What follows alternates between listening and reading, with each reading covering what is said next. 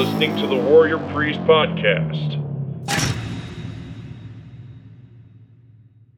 And this is the Warrior Priest Podcast, midweek debrief number 186. And I am the Warrior Priest, Donavon Riley. Welcome back to the show, everyone. Thank you, as always, for your time and your attention today. Before we dig in to the episode, I would like to thank all of you for your feedback and responses to last week's episode, where I read through my translation of Genesis 1 and then gave you the homily for Ash Wednesday entitled In the Beginning a Story. It was the most feedback I've gotten from any episode thus far, and yet paradoxically, it was one of the least listened to episodes of my show in recent years. Very interesting. But again, this is the Warrior Priest podcast, where we stand at the intersection of conflict and belief. And it is one thing to spend our time with Musashi and the Havamal, with the Trojans and the Spartans and knights and samurai and so on. That is most definitely the conflict side of the street. But if we neglect to attend to the belief side, things will become disjointed.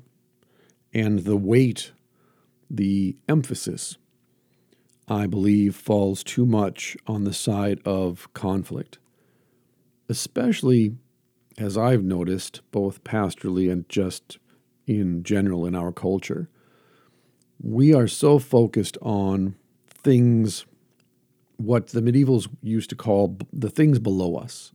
That is, things of the earth. And we very rarely, if ever anymore, look up. That is, ask questions of meaning, ask questions about higher truth.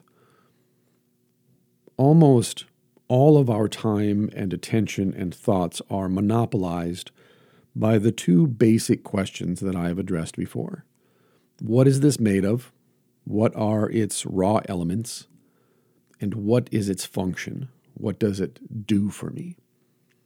We don't ask, what does this mean? Not nearly often enough, especially in pop culture. Pop culture is entirely constructed and packaged for us to consume, digest, defecate, and repeat. We know this. I've discussed it at length. I'm sure you have noticed it yourselves and thought deeply about it. Our present culture is, in my opinion, now in the midst of a new dark ages. But yet, when you study the so called dark ages, the early Middle Ages, it actually wasn't that dark. Most of what is labeled the Dark Ages is a product, once again, of modern scholarship and a kind of progressive arrogance on the part of academia. There was so much going on during the so called Dark Ages. And again, it was not, when you study it and read the original texts, the primary texts, it was not as dark as it seems, to at least modern readers, modern audiences, to quote the critical drinker. But the new dark ages that we are now in, it is a time of illiteracy, of darkened minds, of hopelessness, of the disintegration and unraveling of culture. It is just that now we can watch it happen in real time. And I think that that for us increases the weight of the times. And as I have learned, time is relative. I know that's shocking to all of you that I have come to that conclusion, even though we were all taught it in school. But what that means, though, again, it's not enough to simply say time is relative. We have to ask, what does that mean? And what that means is that the more you focus on time, which is an earthly consequence, it is an earthly authority, it governs our days and our years. The more you focus on time, the faster time advances. But the more you focus on higher things, on space, on celestial matters, on heavenly things, on belief, the slower that time advances. And this was understood for millennia. And it is something that modernity in particular deconstructed. And it is something that postmodernity has all but assumed to be true and simply the structure within which we live our lives. But again, the ancients knew when we focus on higher things, time slows. In fact, that is the definition of eternity. That in heaven, in the new Eden, we will not focus at all on time, and therefore time will cease to have an effect on us. And so when I say that we focus on things below us, earthly things, I mean that we focus on time. And when you focus your attention on time, especially overly much, such as the news does on a daily basis, where everything is bad, we are doomed. And if today's disease does not kill you, tomorrow's will. Time speeds up because we spend all of our time obsessed with our time how to use it, how not to squander it, who we can share it with, who we can give it to, who we must hoard it from. And as a consequence, the whole matter of belief is treated like some sort of mystical or esoteric knowledge when it is not. The pre moderns understood that earth supports heaven and heaven covers the earth. Heaven is objective truth. The earth is narrative.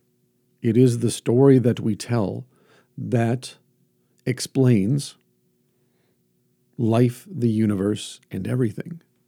Heaven is what provides the meaning. It covers everything with meaning, meaning. Heavenly things, higher things, are what is objectively real and true. And those things express themselves through narrative, through story. So, if we want to understand the meaning of something, we have to tell a story about it. But we have to tell the story within the boundaries of the higher truth that it is attempting to express to us and to teach us. And so during Lent, because this is all of my time right now, translating the Bible, writing sermons, teaching classes on the Old and New Testaments, teaching Bible history, teaching on what we would call philology, that is, words and language and what words mean, focusing all of my concentration on learning myths and legends and stories, both religious and non religious. I will continue to share with you my work. And that is not to say then that I will never go back to reading Musashi or the Hava Havamal or the Prose Edda or whatever it may be. But it is to say that we must maintain a proper balance between heaven and earth.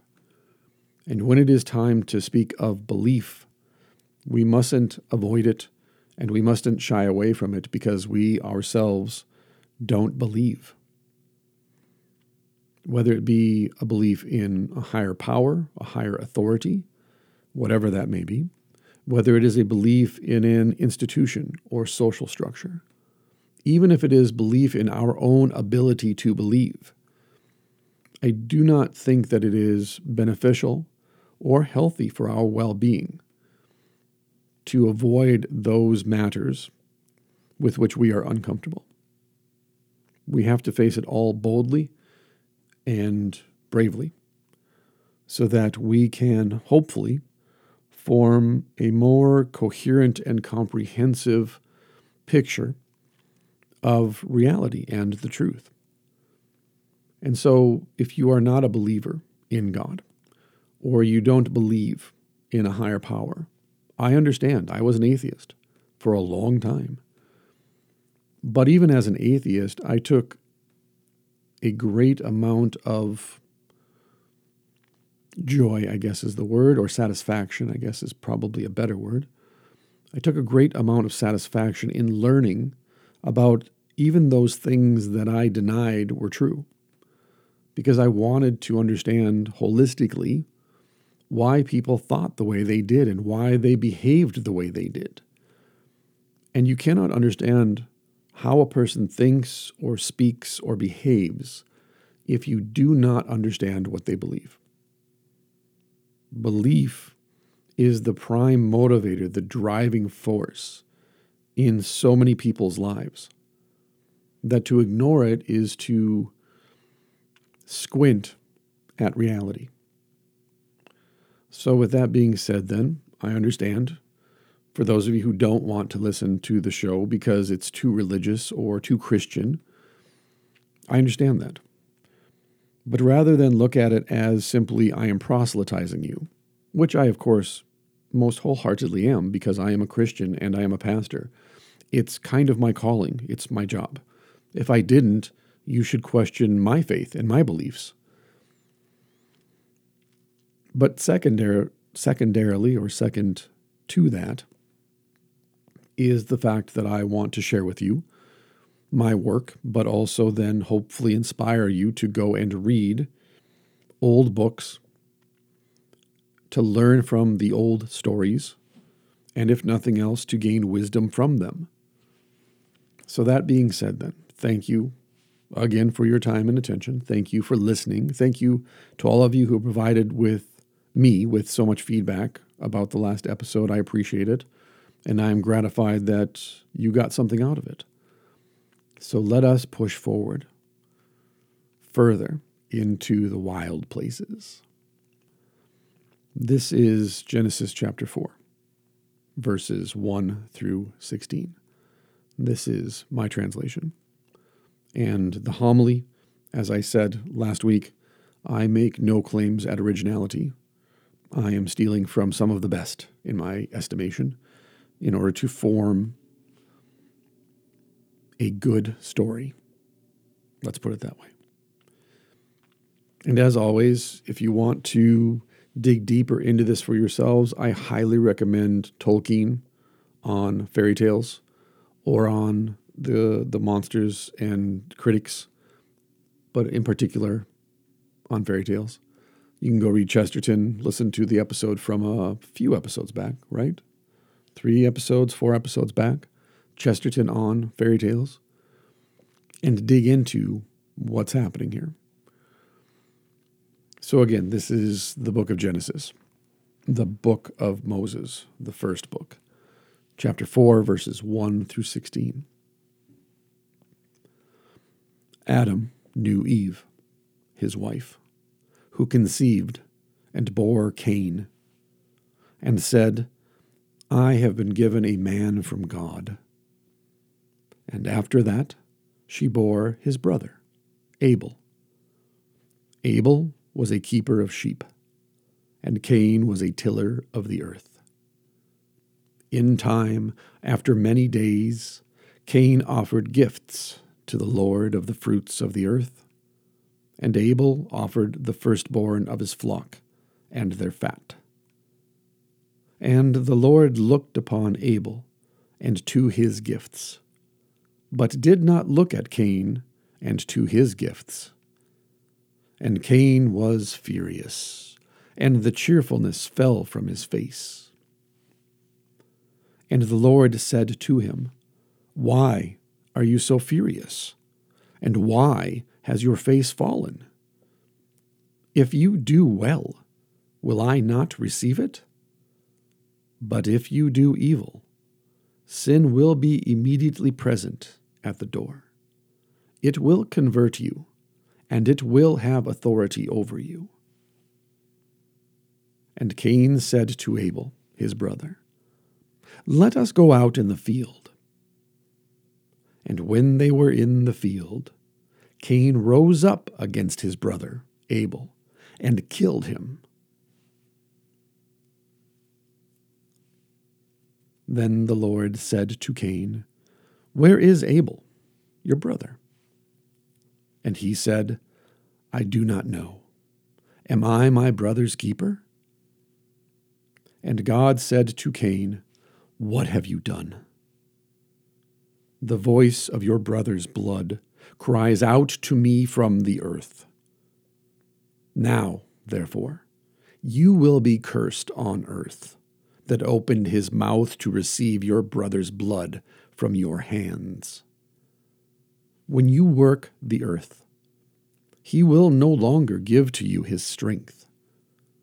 Shaken and trembling, you will wander the earth all the days of your life. And Cain said to the Lord, My wickedness is greater than what may be forgiven. Today you have driven me away from the face of the earth, and I will be hidden from your face.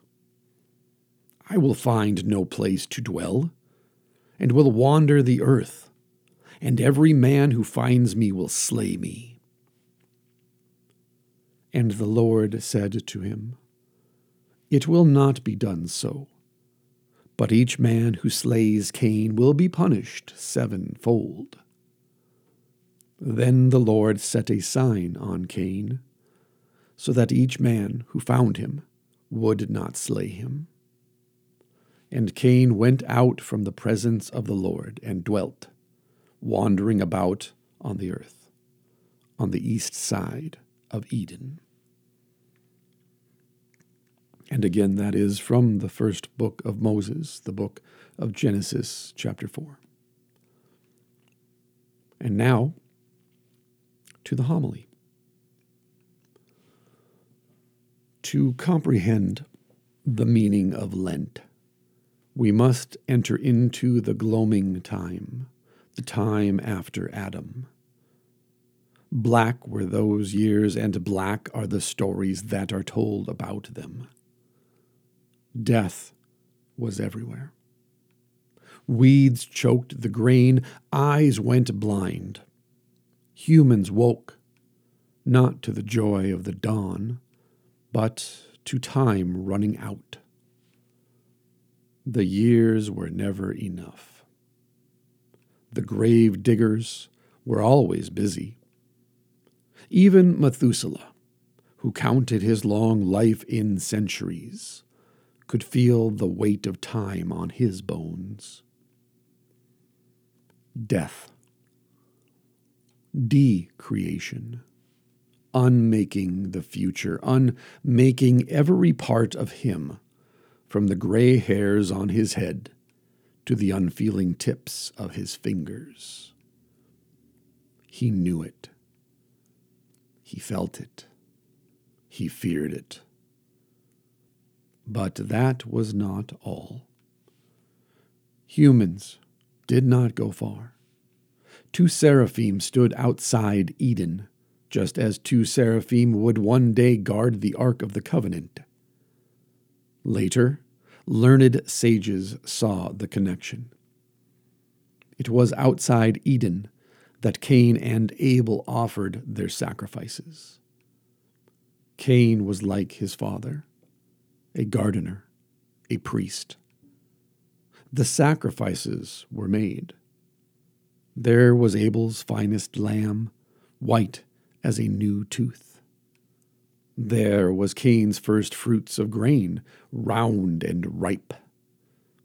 A good offering. Cain was firstborn. Why shouldn't God's blessing come upon him? But it did not. It came upon Abel, whose name means worthless upon whom God's favor fell, the second born. It has always been so. And so Cain was furious, and God could see what was coming. Cain, he said, why are you so furious, and why has your face fallen? Cain would not answer. His shame had given birth to a secret rage. If you do well, said God, will you not be accepted? Turn back. There is a way home for you. Cain could only scuff the dirt as curdled blood climbed up his neck. You know, God said, that if you do what is evil, sin will be immediately present at the door. It will convert you, and it will have authority over you. Sin is a slobbering creature. It devoured Cain and put him on like a suit, then led Abel down into the fields, where it got Cain's thick hands round Abel's neck and choked the life out of him. And yet, God did not kill Cain. He sent Cain to make a city of refuge, and that city was a mark on the man. Cain was spared. We have known sin afterward, since then, have we not?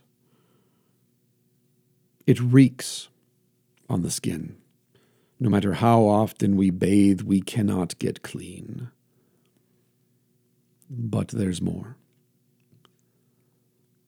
Cain was like Adam. Lamech was like Cain, Nimrod was like Lamech. Their bodies were tuned to their father's ruined pitch. Blood feuds began. Much trust was broken. The ground decayed. The Sumerians, who flooded the plain, brought salt there too. Year after year, they poisoned the ground.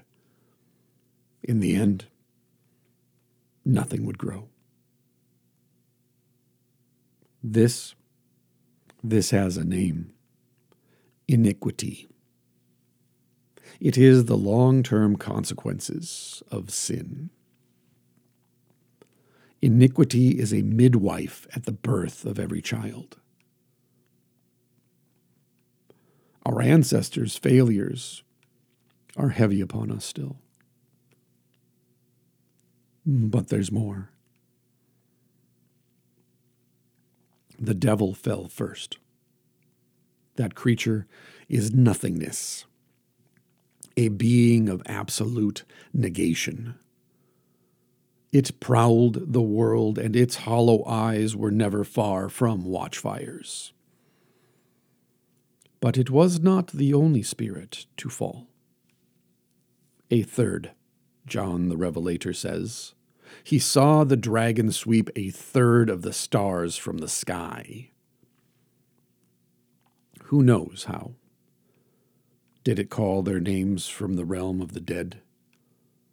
Did the dragon put on beauty and deceive them?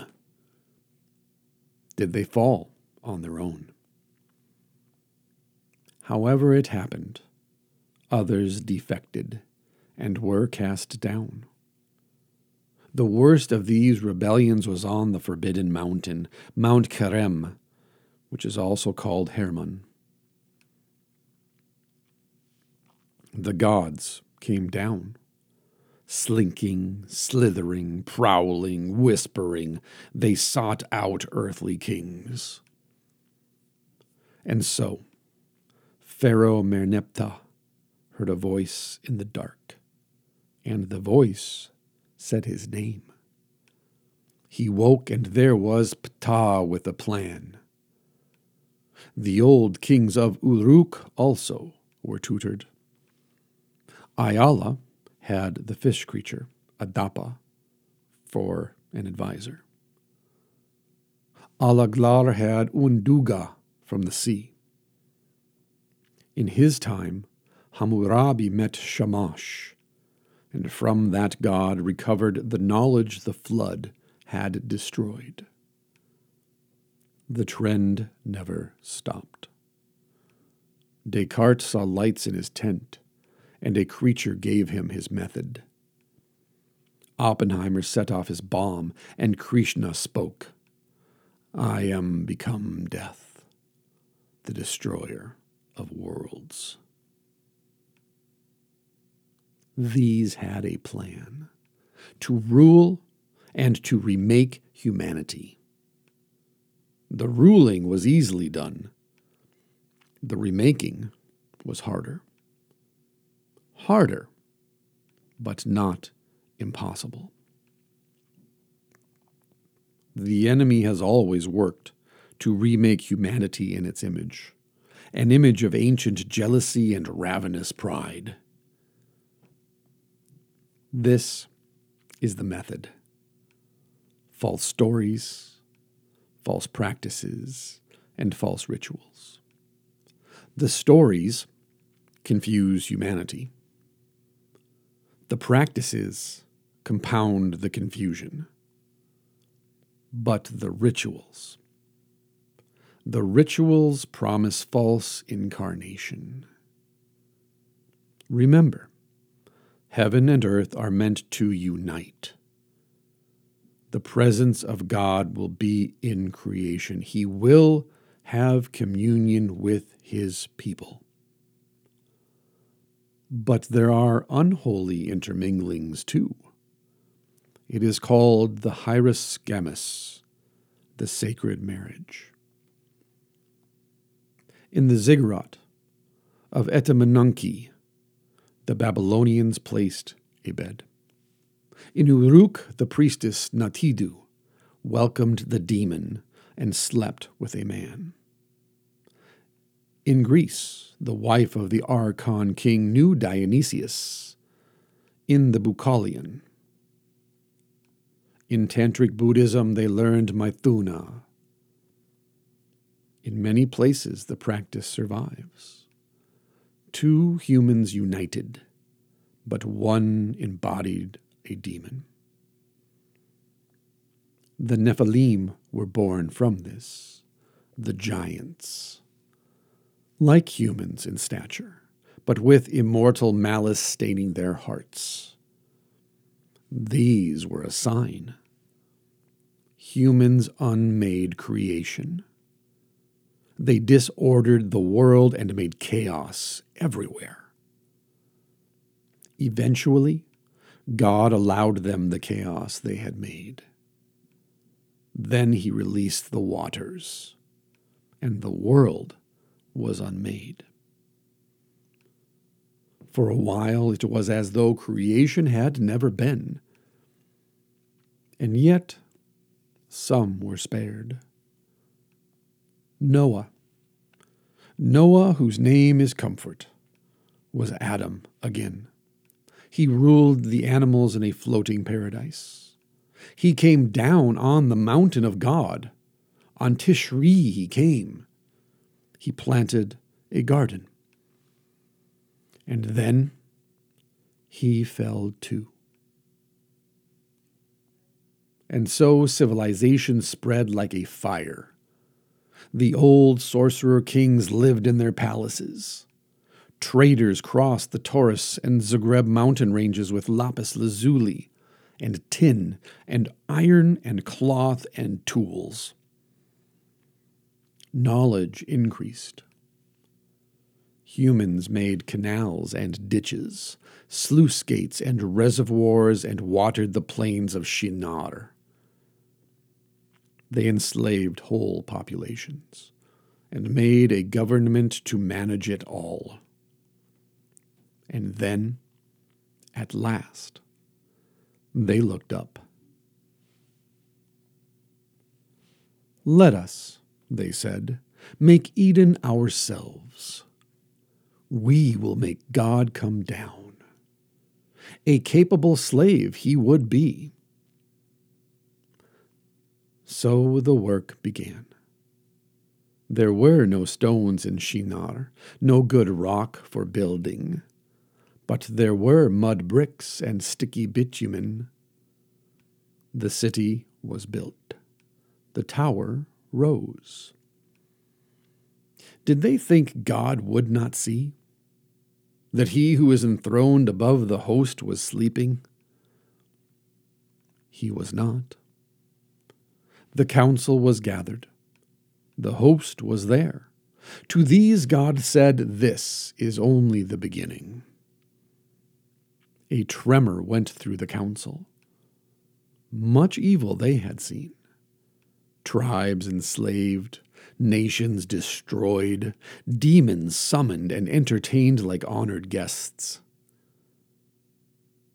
There is nothing they will not do, Yahweh said. From far below, the workers' chant came up like a witch's incantation Bring God down, bring God down, bring God down, bring God down.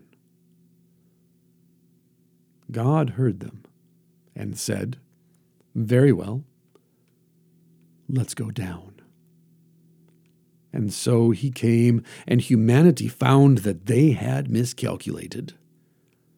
We cannot make Eden, and we cannot abide the force of his coming, they said. When God came down, the work stopped. The laborers winced. Their bones hurt and their skin crawled. Their languages and their customs and their knowledge was divided. Sin was in them. And when God approached, that sin melted away. Fallen humanity cannot abide the presence of God, and so they fled. Let others, God said, let others rule these. And so he divided the nations. He appointed spiritual governors to mediate his rule. These are the principalities, the great arche, he fixed the borders of the peoples, Moses said, according to the number of the sons of God. The princes of the kingdom of Persia withstood me, the angel Michael declared, twenty one days. The prince of Greece, he added, will come. Yahweh appointed princes to govern the nations, and then he withdrew he withdrew. That was the terrible thing. No inroad remained of God's good government. No human partner loved him. In those days there was no king. But Yahweh is not on the field outmatched. His wit is keen, and his love is wide. He is long in planning, and bold in action. So many years went by, and then he moved. He slipped unseen into enemy lands. Under the noses of arrogant kings, he sought out a man in Ur, whose name was Abram. Abram. Yahweh would not be deterred he would see humanity brought back into paradise. But for that to happen, he would have to be the one to lead them through the gloaming time, through the dark and death, through the weeds and blindness, into the eternal dawn of Eden, where time can no longer terrify us, where the heavens roar with joy where those who have fallen asleep shout, where the gods of the world despair. And the Christ is risen from the dead. It is finished, he sings. And so it is. And that is the homily for the first midweek of the season of Lent based on the reading from Genesis 4. I hope you enjoyed it, and I hope that you are well. And with that, I will say that I will talk to you again real soon, Space Monkeys. God bless you. Peace.